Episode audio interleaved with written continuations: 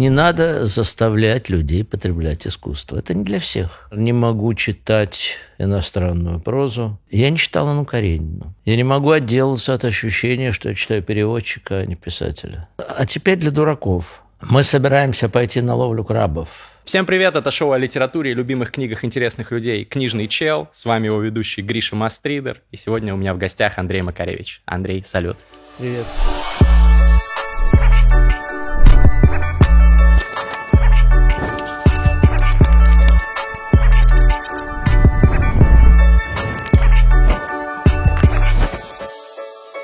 Будем говорить про книги ваши любимые, про литературу, которую вы, которой вы вдохновляетесь. Есть сейчас вот что-то, что вы сейчас читаете и вас прям заряжает? В данный момент читаю э, последнего Водолазкина, Мгм. Кочина. Я еще не добрался. Но он был, кстати, в этом шоу. А, вот. э, Как-то художественная литература стал читать значительно меньше последние.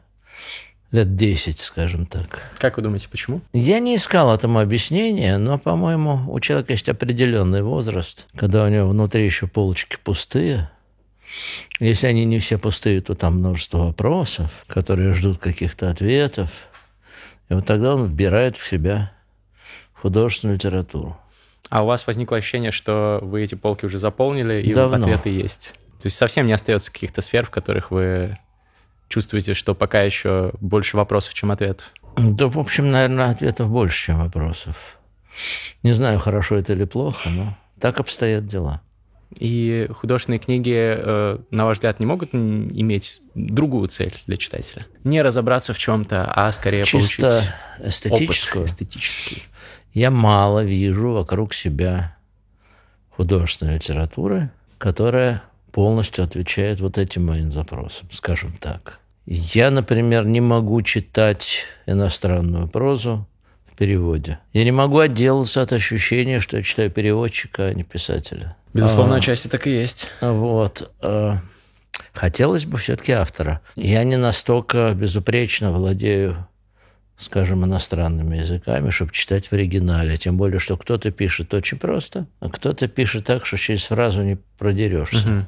Я читаю довольно много. Трудно сказать, как этот жанр называется. Это не научпоп, конечно, э, и не социология. Ну, не знаю, Пинкер это что такое?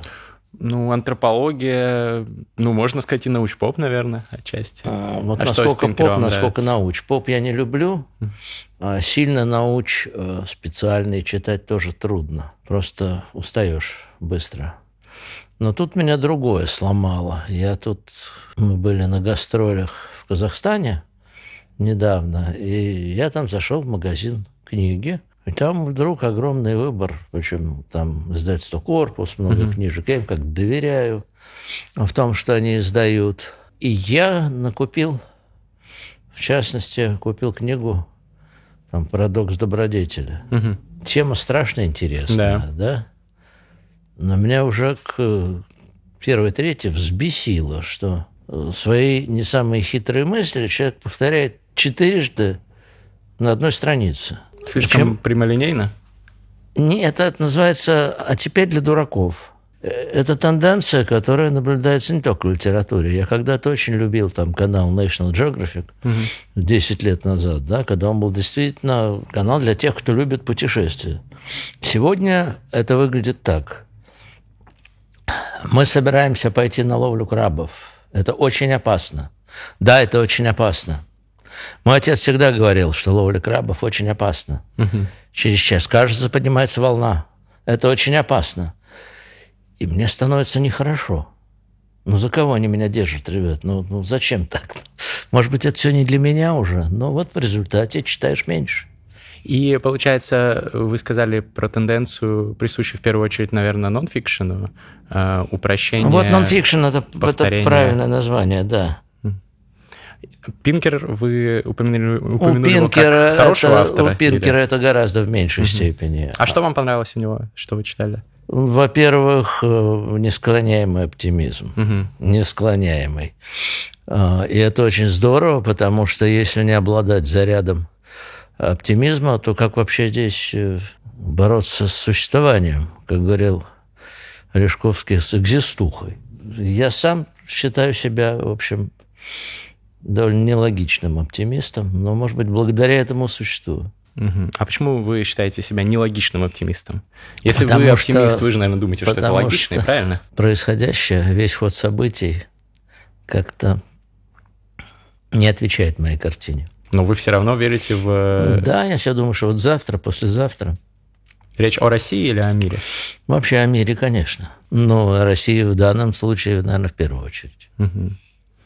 И то есть у Пинкера вы, вам понравилась мысль о том, что оптимизм – это о это том, правильное, что, обоснованное. Ну, ну, вообще насилие становится меньше. Угу.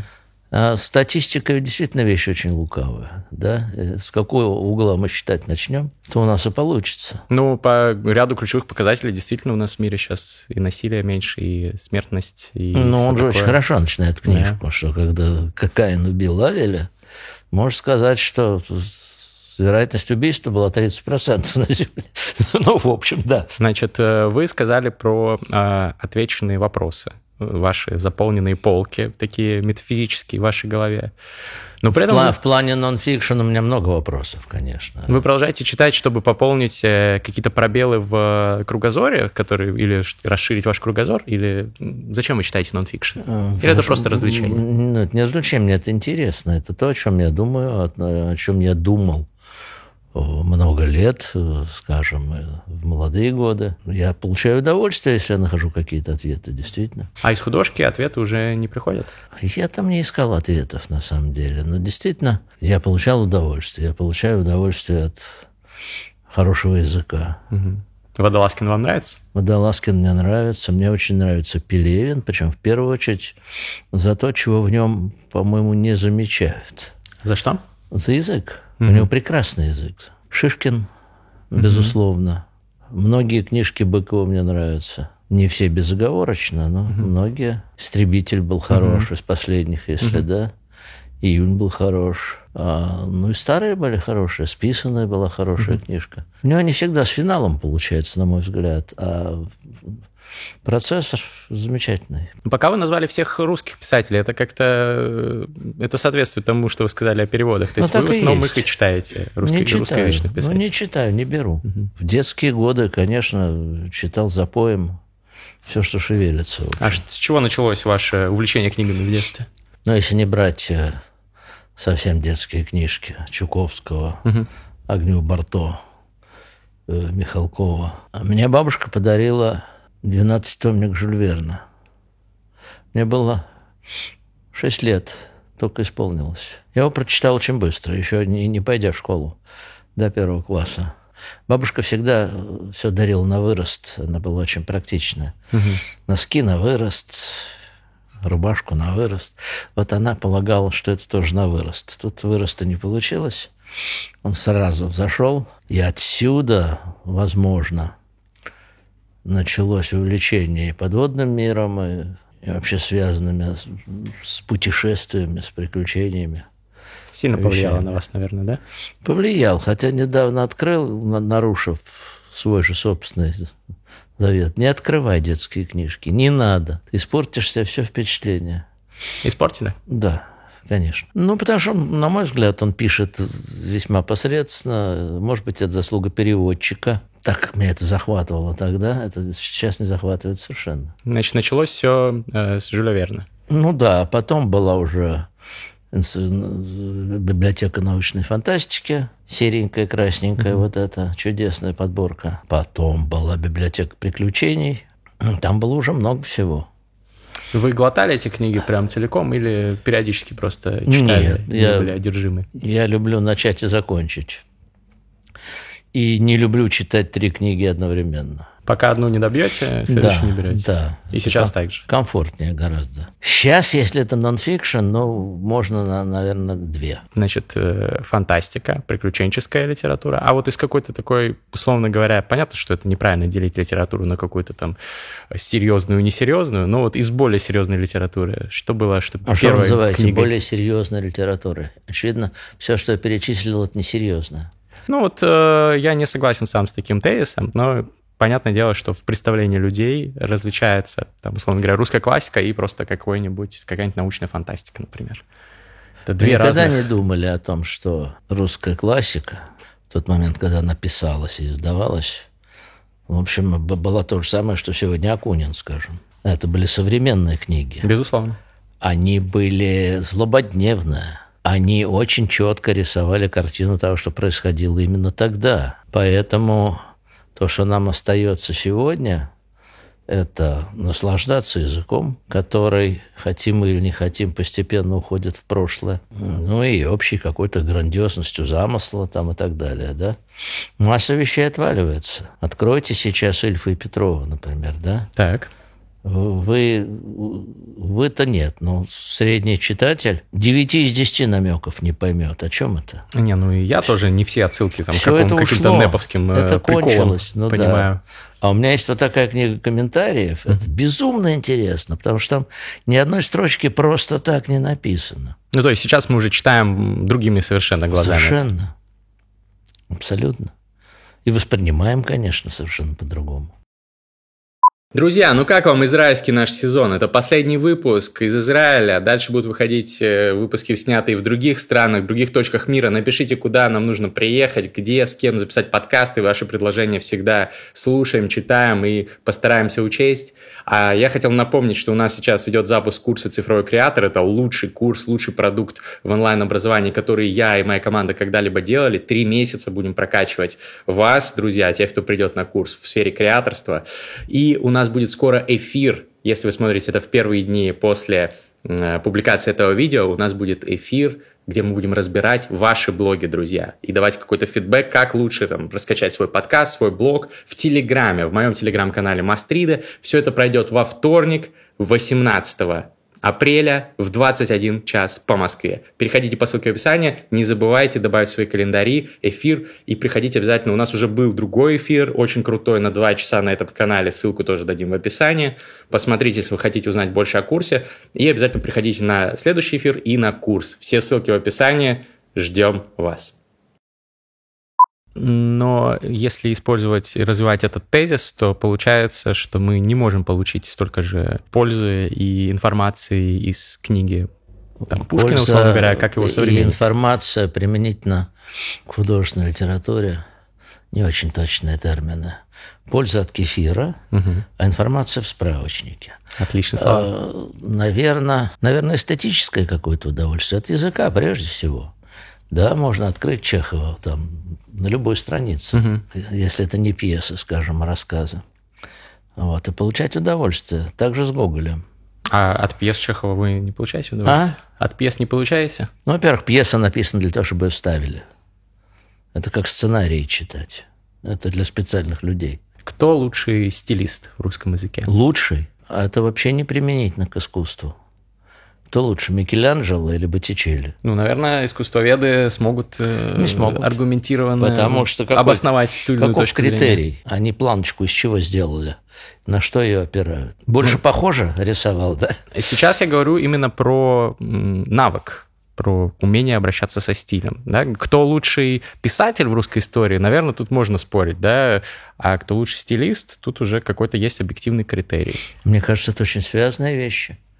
Я бы не стал разделять писателя и стилиста. Ну, просто Писатель... помимо стиля есть же еще сюжет. И ну, вот вы, преп... вы препарируете. Э, пытаюсь. Да, значит, прочитал книгу, стиль хороший, а вот сюжет очень-очень хромает.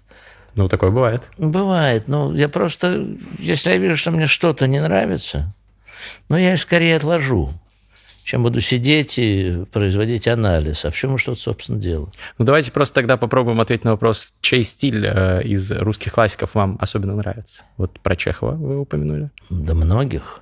Я Лескова очень люблю. Угу. Салтыкова-Щедрина обожаю. Гоголь прекрасен. Вы часто перечитываете Нет. Там, того же Лескова, Нет. Салтыкова-Щедрина? Нет. Нет, я считаю, что я, в общем, в нужные годы Э, наелся этим делом и получил то, что хотел и должен был получить. А что это было? Э, вот это вот замечательный стиль. Такой юмор на грани черного с каменным лицом. Э, я представляю, какая эта бомба была тогда. Угу. Я не стесняюсь своей малограмотности в плане то, что мы называем классикой. Я, например, крайне мало читал Толстого. Угу. Я не читал «Воскресенье». Я не читал Анну Каренину. Очень жаль, мне кажется. Возможно, но вот сейчас она точно не зайдет. Наверное, надо было это делать э, раньше, но слишком много времени Битлз отнимали. Ну, интересно, конечно, э, как так получилось, что вы в итоге так и не пришли к этим произведениям, потому что, ну, наверное, судя по всему, что я вас слышал и всех интервью, которые я читал, смотрел, видно, что вы все-таки книжный чел. Вот, и наверняка у вас было какое-то желание где-то в голове, что, блин, нужно восполнить этот э, пробел. Анна Каренина, тот же Достоевский называл ее величайшим русским романом XIX века. Возможно. Толстой вам в целом не понравился как, э, как стилист или с чем это связано? Или, окей, вы не разделяете, не понравился как стилист или не понравился как кто-то, просто Я не понравился. не ощущал внутри себя обязательность вот этого чтения. Ну, когда это насаждали, вы э, из чувства нонконформизма? Нет, у нас или как был, это было? нам дико повезло. У нас был великолепный учитель литературы, редчайшее явление в советской школе. Вот. И э, мы ему очень доверяли, его боялись, потому что он был строг. «Война и мир», несмотря на то, что это была обязательная программа, да, читалась она лихорадочно, потому что надо было успеть, а зашла очень хорошо. Вот. Но не захотелось, я не знаю. Я даже не считаю нужным себе это объяснять. Угу. Вот, э, кстати, обсуждали мы неоднократно во многих выпусках э, разных э, подкастов на нашем канале «Книжный чел», «Терминальное чтиво» с гостями про доминирующий некий медиум искусства в конкретный промежуток времени, что когда-то это была, очевидно, литература, сейчас, может быть, когда-то поэзия. или кино, когда-то поэзия. Сейчас неприятный промежуток, когда, Сейчас в общем, музыка, музыка, музыка, на мой взгляд, закончилась, а, в том смысле, в котором она являла из себя искусство. А кино, к сожалению, закончилось, в том смысле, в котором оно являло из себя искусство. Превратилось Ли... в индустрию. В, в, в, в рекламу игрушек компьютерных. Угу. Литература, ну, не преобладает, скажем Очевидно. так. Поэзия точно не преобладает. Ничего не преобладает. А для вас? Какой номер один? А я не, не делаю никаких рейтингов для себя. Зачем? А что вы чаще потребляете как контент? Когда-то одно, когда-то другое, и очень по-разному. Просто вот когда вы слушали Битлз, вы слушали их э, Это было вечера, другое, это и... была другая жизнь, другое состояние совершенно. И я имел дело с другим организмом. Не знаю, вот та музыка, на которой мы начинали – она приучила к тому, что когда это хорошо, у тебя шерсть дыбом встает на спине. Угу. Вот так должно работать искусство. А сегодня мне звонит Саша Кучка, говорит, тот послушай, группа вышла, очень интересно. Но я слушаю, шерсть не встает дыбом. А это потому, что вас уже сложнее удивить или потому, что искусство изменилось? А я не думаю, что меня не удивить. Я думаю, что все стало очень вторично они сами пережевывают по третьему разу все-таки то, что было открыто в конце 60-х. Ничего с этим не сделаешь. Когда у вас э, шерсть э, дымом вставала от книги в последний раз? Пожалуй, от снав. Пелевина? Ага. Угу. Классная книга. Великолепная, я считаю, что лучшая его книга. Угу. То есть вы не из тех, кто считает, что он исписался, и поздний Пелевин хуже раннего? Ну, она после СНАФа еще было книги три, по-моему. Ну да, но она все равно из 2010-х. Было да. книг пять после СНАФа уже. Да. Уже. Он там каждый год штампует. А что еще с Пелевина любите? Ну, Generation прекрасная книга. Просто. Опять же, она очень ко времени была, скажем так. Ну, а сейчас перечитывается как памятник эпохи, очень интересный. А? Ну, вот я перечитывал. Ну да, это действительно памятник эпохи. Это такие вот 90-е, пожалуй, лучше всего нарисованные. А про 80-е, 70-е э, есть у вас какие-то такие книги, которые у вас Аксенов, ну нет, Аксенов все-таки раньше. Угу. Аксенов очень люблю Василия Павловича. А что больше всего? Э, ожог, остров Крым. Мне кажется, сейчас Аксенова вообще мало читает, особенно мое поколение. Э, как бы вы им продали Никак. его произведение? Никак. Никак? Не надо заставлять людей потреблять искусство. Это не для всех.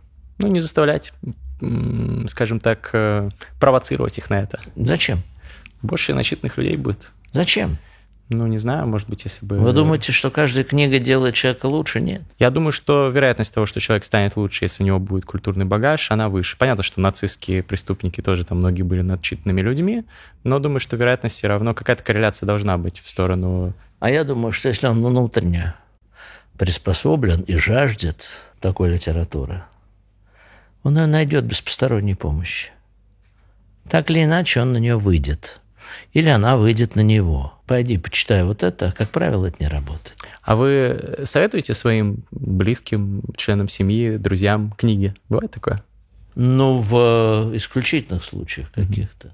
Ну, когда вы думаете, что человеку это будет действительно полезно, понравится? Да, когда это на меня там произвело сильное впечатление, например. А какие книги вы советовали, ну, вот, например, за последние несколько лет? Я сейчас не, не вспомню. Но я, я помню, я, я всегда достаточно спокойно относился к Сорокину. И потом, когда День опричника вышел, ну, я с ней бегал просто. Вот.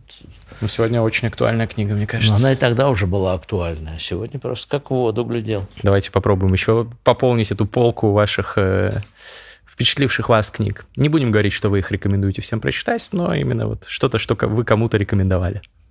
Ну, Пинкера первую эту книжку я рекомендовал. Снаф я рекомендовал всем, кому мог. Не особо нуждалась в рекомендациях, потому что как бы мой круг товарищей к Пелевину относится хорошо. Водолазкина периодически какие-то вещи. Что больше всего из Водолазкина вам пока что понравилось? Мне Слава? нравится, что они у него абсолютно разные. Угу. Он совершенно как бы снимает совершенно разное кино. Он меняет и язык, и стилистику, и комп... просто ощущение, что это несколько разных людей внутри одного человека пишут. Это знак высокой пробы такой, на мой взгляд. Ну, Сорокин тоже очень по-разному пишет, надо да. сказать. А вот, скажем, Аксенова сразу узнаешь. Пелевина сразу узнаешь. Так я его за это и люблю, понимаешь? Нельзя сказать, что это лучше, а это хуже. Можно так, а можно так. Джек Николсон вроде играет все время одно и то же. Но гениально же, да? Угу. Кого из авторов вы бы назвали своими любимыми? Я очень люблю Стругацких, но я безумно их любил, когда я их читал. Это было давно? Это было давно, потому что я их прочитал. И тоже не перечитываете? А? Иногда трудно быть Богом. Открываю и понимаю, что я ее почти наизусть знаю. То есть я начинаю читать фразу, у меня в голове всплывает ее конец. Это, кстати, на мой взгляд, тоже показатель высочайшего качества. Я тут недавно обнаружил, что там я вдруг понял, что я помню почти все песни Высоцкого, почти все песни Галича. Не потому, что я их слушал по тысяче раз, а потому что это так хорошо сделано – что она сразу садится вот на свое место у тебя в голове. Круто. И также с Стругацкими с да. «Трудно быть Богом». Да. Что еще? Что еще, да, настолько же у вас э, отпечаталось? Какие-то странные вещи. Я был... Я лет в 14, там, в 13, в 12. Я очень любил фантастику. А было много советской научной фантастики. Был такой Север Гансовский, например, который сейчас вообще не помнят. Север? Гансовский или Гансовский. «Шаги в неизвестное». Ну, я мечтал экранизировать эту штуку, потому что там просто придумка классная. Сама. Расскажите. А в том, что ударяет молния в дом, и человек э, начинает жить, то есть двигаться, функционировать в несколько тысяч раз быстрее, mm. чем обычные люди. Его не видно, потому что это все слишком быстро происходит. А для него весь мир – это застывшие скульптуры. Ну, хорошая такая почти детективная история там. Кого я любил? Я вам сейчас скажу. Брэдбери я очень любил. Сейчас не могу читать это просто. Многие прогнозы из его книг, в принципе, Где-то это сейчас это, это про содержание. Он оказался каким-то вот очень старомодным в смысле интонации. Что он Очень такой технооптимист? Или а? что? Что он, он э, думает, что все будет хорошо с будущим человечеством? Нет, я про интонацию говорю, чисто про... Не про содержание, а, про стиль. Про стиль. А, например, Вандегута угу. запросто перечитываю, потому что он не постарел. Ну, Вонигут, я слышал, он, он очень круто именно переведен на русский язык. Я Да. помню, в детстве его пис- э, Как читал. сказала, как сказала одна американская переводчица, в оригинале он сильно проигрывает. Вот, вот, да, слышал тоже. Нам Возможно. повезло. Но я его не читал в оригинале. Не было нужды, именно потому что прекрасный перевод. Редкое явление. Был Хеллер такой, э, «Уловка 22», Да. помнишь? Да, вот было поразительно. Было почти одновременно два издания с двумя переводами. Они были очень похожи. Только один был смешной, а второй абсолютно не смешной. А поскольку книга дико смешная, не смешно читать было вот физически больно просто как-то, нехорошо. Вот я по этой же причине стараюсь в оригинале читать, а, потому что действительно, несмотря на умение переводчика, это все-таки уже книга получается чуть другая. Может быть, тоже с виртуозным стилем написана, но со стилем другого человека. Ну да. Но вы говорите, что вы в оригинале не особо читаете, если правильно Нет, понял. да, честно говоря, кино победило, конечно, потому что если ты раньше с книжкой ложился в кровать, Мгм. то теперь ты ложишься и ставишь какой-то сериал, который тебе рекомендовали посмотреть. И вы тоже. И я... Не грустите по этому поводу? А что тут грустить? Ну что, Меня никто не заставляет. по- по- проиграли. Это не значит, что я отказался от чтения. Но, Но значит, меня что меньше всё равно смешит. Там, значит, вышел вот сейчас блестяще снятый на Западном фронте без перемен. Мгм. Не смотрел еще, Нет. нет? Очень рекомендую. Фантастически музыка сделана. Вот я обожаю, когда в кино композитор не изображает, какой он мелодист, а исполняет прикладную задачу, но исполняет ее точно абсолютно. Это, это редкое явление, крайне.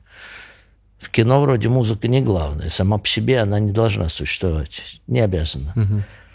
Но как это там работает вместе с картинкой, это просто находка. И я похвалил в Фейсбуке. Началось. Книга лучше. Ну, как можно сравнивать вообще книгу и фильм? Две разных материи. Апельсин и солнечный день. Это несравнимые вещи. И зачем, главное? Ну, наверное, люди сравнивают все-таки свои эмоции, насколько их перепахала в свое время книга, а фильм посмотрели. Ну, А я считаю, что эмоции разные совершенно. Книгой ты, в общем, дирижируешь. Ты можешь перечитать страницу, ты можешь ее отложить, можешь пр- пр- пр- промахнуть пару страниц. Кино ты так не смотришь. Фильм тобой дирижирует. Он тебя берет в свои рем- временные рамки, в свой ритм. И, ну, не нравится выключи, а нравится уже сиди и смотри. Очень не люблю, когда мне мешают. Согласен. Но сегодня некоторые, кстати, и фильмом дирижируют, там проматывают что-то, смотрят Я там так не на делаю. каких-то скоростях. Нет, если ты испытываешь желание промотать, так лучше не смотри дальше. Не трать время. Возвращаясь к теме, а, мы говорили о том, что вы вас не огорчает, что вы меньше читаете, потому что кино победило, и это, это нормально, по-вашему. То есть э, просто время идет, вот так сейчас кино обстоят победило. дела, абсолютно. То есть вы не из тех людей, которые говорят, что обязательно нужно в первую очередь читать книги, Что потом значит уже все остальное. нужно? Это где написано? Это кто сказал? Очень много разных людей, в том числе гостей этого шоу. Но чаще всего, кстати, я не встречаю прям такого радикально назидательного тона. Дай им Бог здоровья.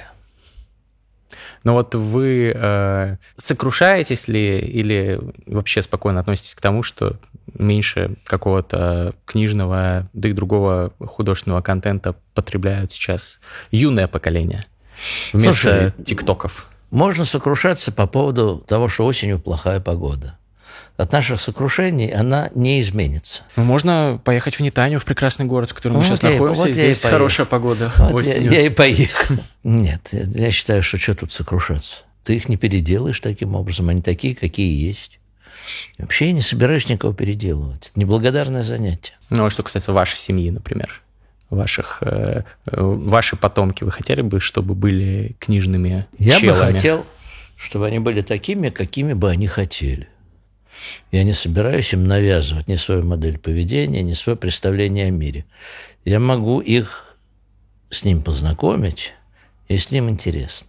Ну, ненавязчиво подтолкнуть, например, дать Никого послушать... толкать э, не буду, а тем более ненавязчиво. Это коварно. Ну, Битлз вы же дадите своим э, послушать, э, там, не знаю, внукам, например? Послушать, наверное, да. что ж это на них произведет Говорить, что это круто, зацените, уже не будете. Нет. Я сомневаюсь, что это на них сильное впечатление произведет, потому что... Хотя бывают чудеса. Мы вчера ехали в машине с Максом Леонидовым и с его сыном. Сыну 15 лет. Я очень люблю а, музыку 40-х, 50-х годов. Фред Астер. Ну, вот это, вот эта эпоха. И у меня моя волна настроена в машине. Вот, вот эту музыку и играют. Этот парень, 15-летний, пропел все, что звучало со словами. Я обалдел. Я не знаю там текстов в большей части этих вещей. Никто его не заставлял. Но я просто к нему проникся необыкновенной симпатией и уважением. Ну, значит, вот так бывает. Да, но большинство 15-летних, конечно, Фреда Астера Да хер с ним, с большинством, послушай. При слове большинство я хватаюсь за револьвер, знаешь. Не, я помню ваши высказывания про то, что большинство, сколько там, 80% людей э, тупые и так далее. Или как вы там сказали, я уже не помню. Не будем повторять. Но вы не думаете, что этому большинству будет полезно послушать там, я не знаю, the А Почему я должен заботиться о том, что будет полезно большинству? Ну, потому что э, нам всем жить в этом мире, и хочется, чтобы вот был пусть более они о себе и заботятся. Мне есть о ком заботиться. И они не среди большинства. Вы не думаете, что это эскапизм определенный? Плевать я хотел, как это называется. Неужели вам совершенно не... совершенно безразлично среднее состояние культурного уровня общества вокруг, скажем так? Неважно, российского, глобального, израильского. Могу переживать за то, что я в силах изменить. И стараюсь не думать о том, что я изменить не в силах. Вы же э, огромный моральный авторитет. и, Что вы говорите? э, хвалите меня, хвалите, давайте. Но это констатация факта. вот я лишен этих фанаберий абсолютно. Нет, ну просто действительно то, что вы говорите, э, резонирует э, за счет вашего имени, вашего авторитета Да-да-да. среди миллионов Этот людей. моральный э, авторитет за 10 минут переделывается в изменника Родины, иноагента. Люди, думающие, все равно все вот пусть понимают. думают. Кажется, вы как как-то не, не знаю, вот мне очень приятно с вами общаться, но кажется, что вы как, как- как будто какая-то горечь в ваших словах есть. Но вообще происходящее в мире мало радует. Тут я с вами полностью согласен. Ну вот отсюда, наверное, она, не более того. То есть это горечь разочарованного в мире человека. Нет, я не разочарован в мире. Я не могу радоваться от того, что он сейчас проходит такую фазу, вот такую полосу. Когда э, война закончится, и, условно говоря, одним поводом станет меньше ужасаться тому, что происходит в мире. Понятно, что это не значит, что все сразу станет замечательно, но вот, условно, когда э, дела э, наладятся хотя бы по этому направлению, с этим вопросом, вы будете больше думать о том, как бы было хорошо, например, улучшить мир в ту или иную сторону? Вряд ли. Ну, я могу в чем-то участвовать. Я вообще достаточно, достаточно деятельный человек. Да, я знаю. А, Вот. А, Когда-нибудь закончится. Хотелось бы дожить до этого момента. Какой бы вы, как нынче принято говорить, месседж в первую очередь распространяли после этого момента? Я привык решать проблемы по мере их поступления. Пусть сначала закончится. Вы можете ускорить это дело? Мы стараемся, мы, по крайней мере, выпускаем контент, не боимся называть э, там, войну войной и белое белым, черное черным, и как-то стараемся влиять на наших подписчиков в том числе. Но мне кажется, тут нужно каждому человеку, неважно, он остался в России или уехал, как-то вносить свой вклад Ну, и надеяться видите, на я лучшее. вместе с вами занимаюсь общим с вами делом. Безусловно. Мы сейчас с вами э, коллеги практически, понятно. Я не ставлю себя на один уровень с вами, но работаем. Хорошо. А давайте вернемся немножко к книгам. Вы упомянули много э, разных э, российских и зарубежных авторов. Там кто-то вам больше нравится, кто-то меньше нравится. Скажите, как на вас, как на творца, э, кто на вас, как на творца, повлиял больше всего из людей пишущих? Это может быть писатели, поэты, может быть, музыканты и их стиль написания. Но я сейчас говорю именно про текст. Совсем в молодые годы, наверное, Бальмонт, северянин отчасти, О, класс. Акуджава, безусловно, Галич, безусловно. А можно разобрать, вот начиная с Бальмонта, что конкретно вам, а, вас зацепило в конкретном авторе и как это на вас отложилось? Ну, потому что когда тебе 14 лет, и все выше я шел, и дрожали ступени, и дрожали ступени под ногой у меня, и чем выше шел, тем яснее рисовались, тем яснее рисовались очертания вдали. Вот эти повторы ритмические, это, это потрясающе, сильно очень меня действовало.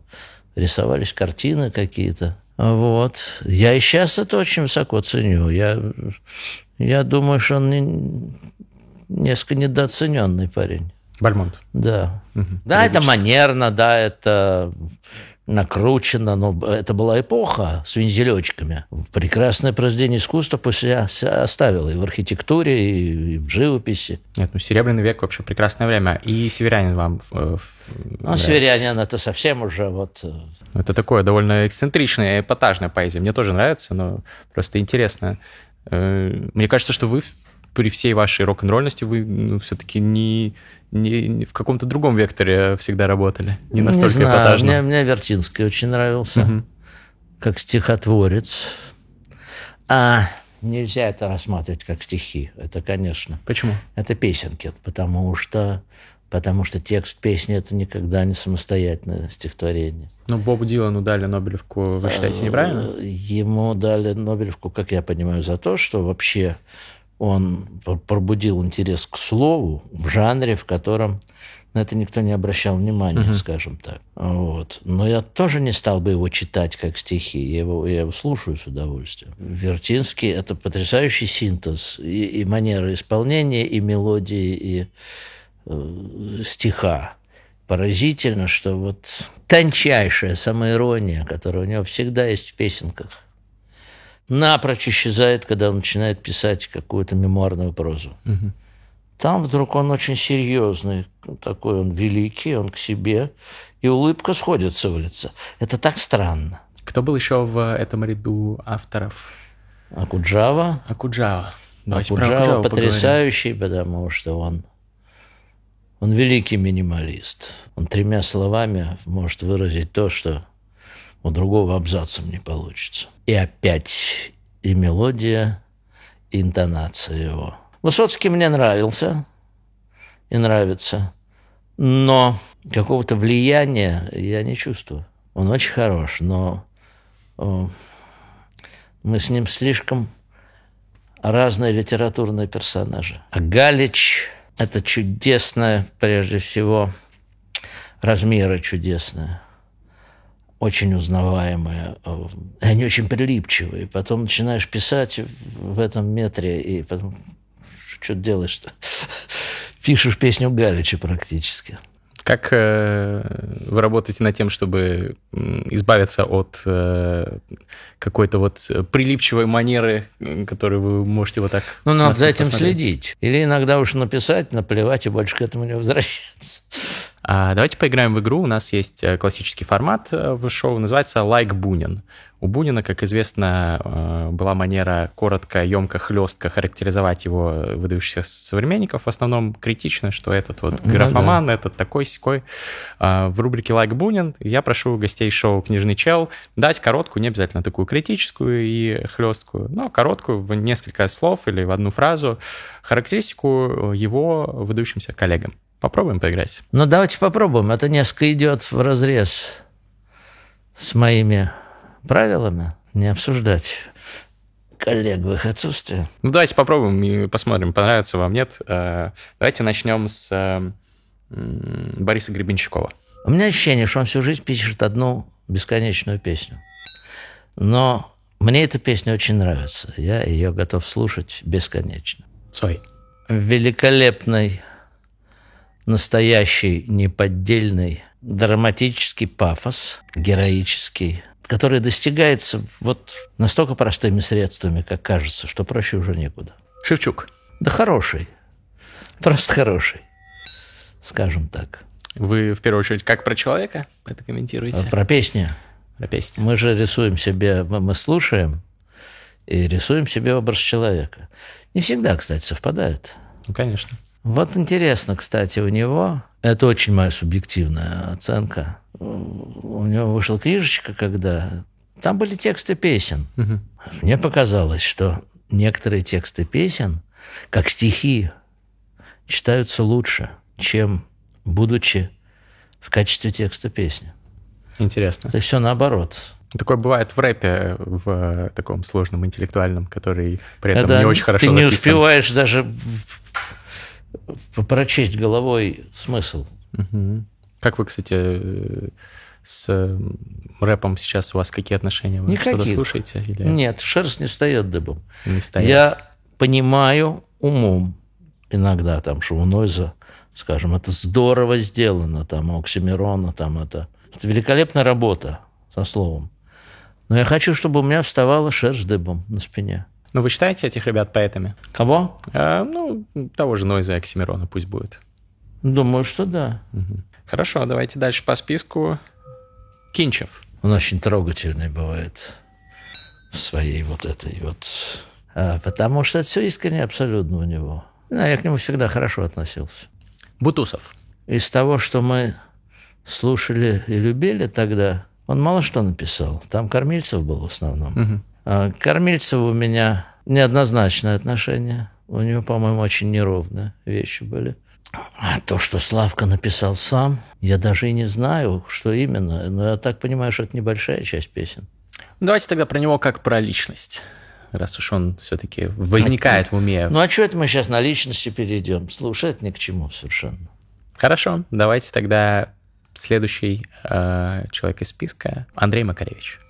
Да кто его знает? По-моему, нормальный. Со стороны видней. Нормальный, э, вы имеете в виду, опять-таки, характеризуя себя как э, деятеля искусств. Я, Я- не, не уверен, что вас кто-либо назовет нормальным. То есть это очень странное определение. Я не готов самого себя препарировать как деятеля искусств. Ну, вы реф- рефлексируете порой на эту тему? Мне это нафиг не нужно. Абсолютно. Ну, о каком-то своем месте там в пантеоне российского искусства? Я похож на мудака. Нет. Но вот когда я говорил нормально, я имел в виду именно это. Достаточно емко сказано. Такой вопрос по поводу э, современного искусства мы поговорили, по поводу вашего отношения к э, каким-то общественным проце- э, процессам поговорили, что вы оптимист.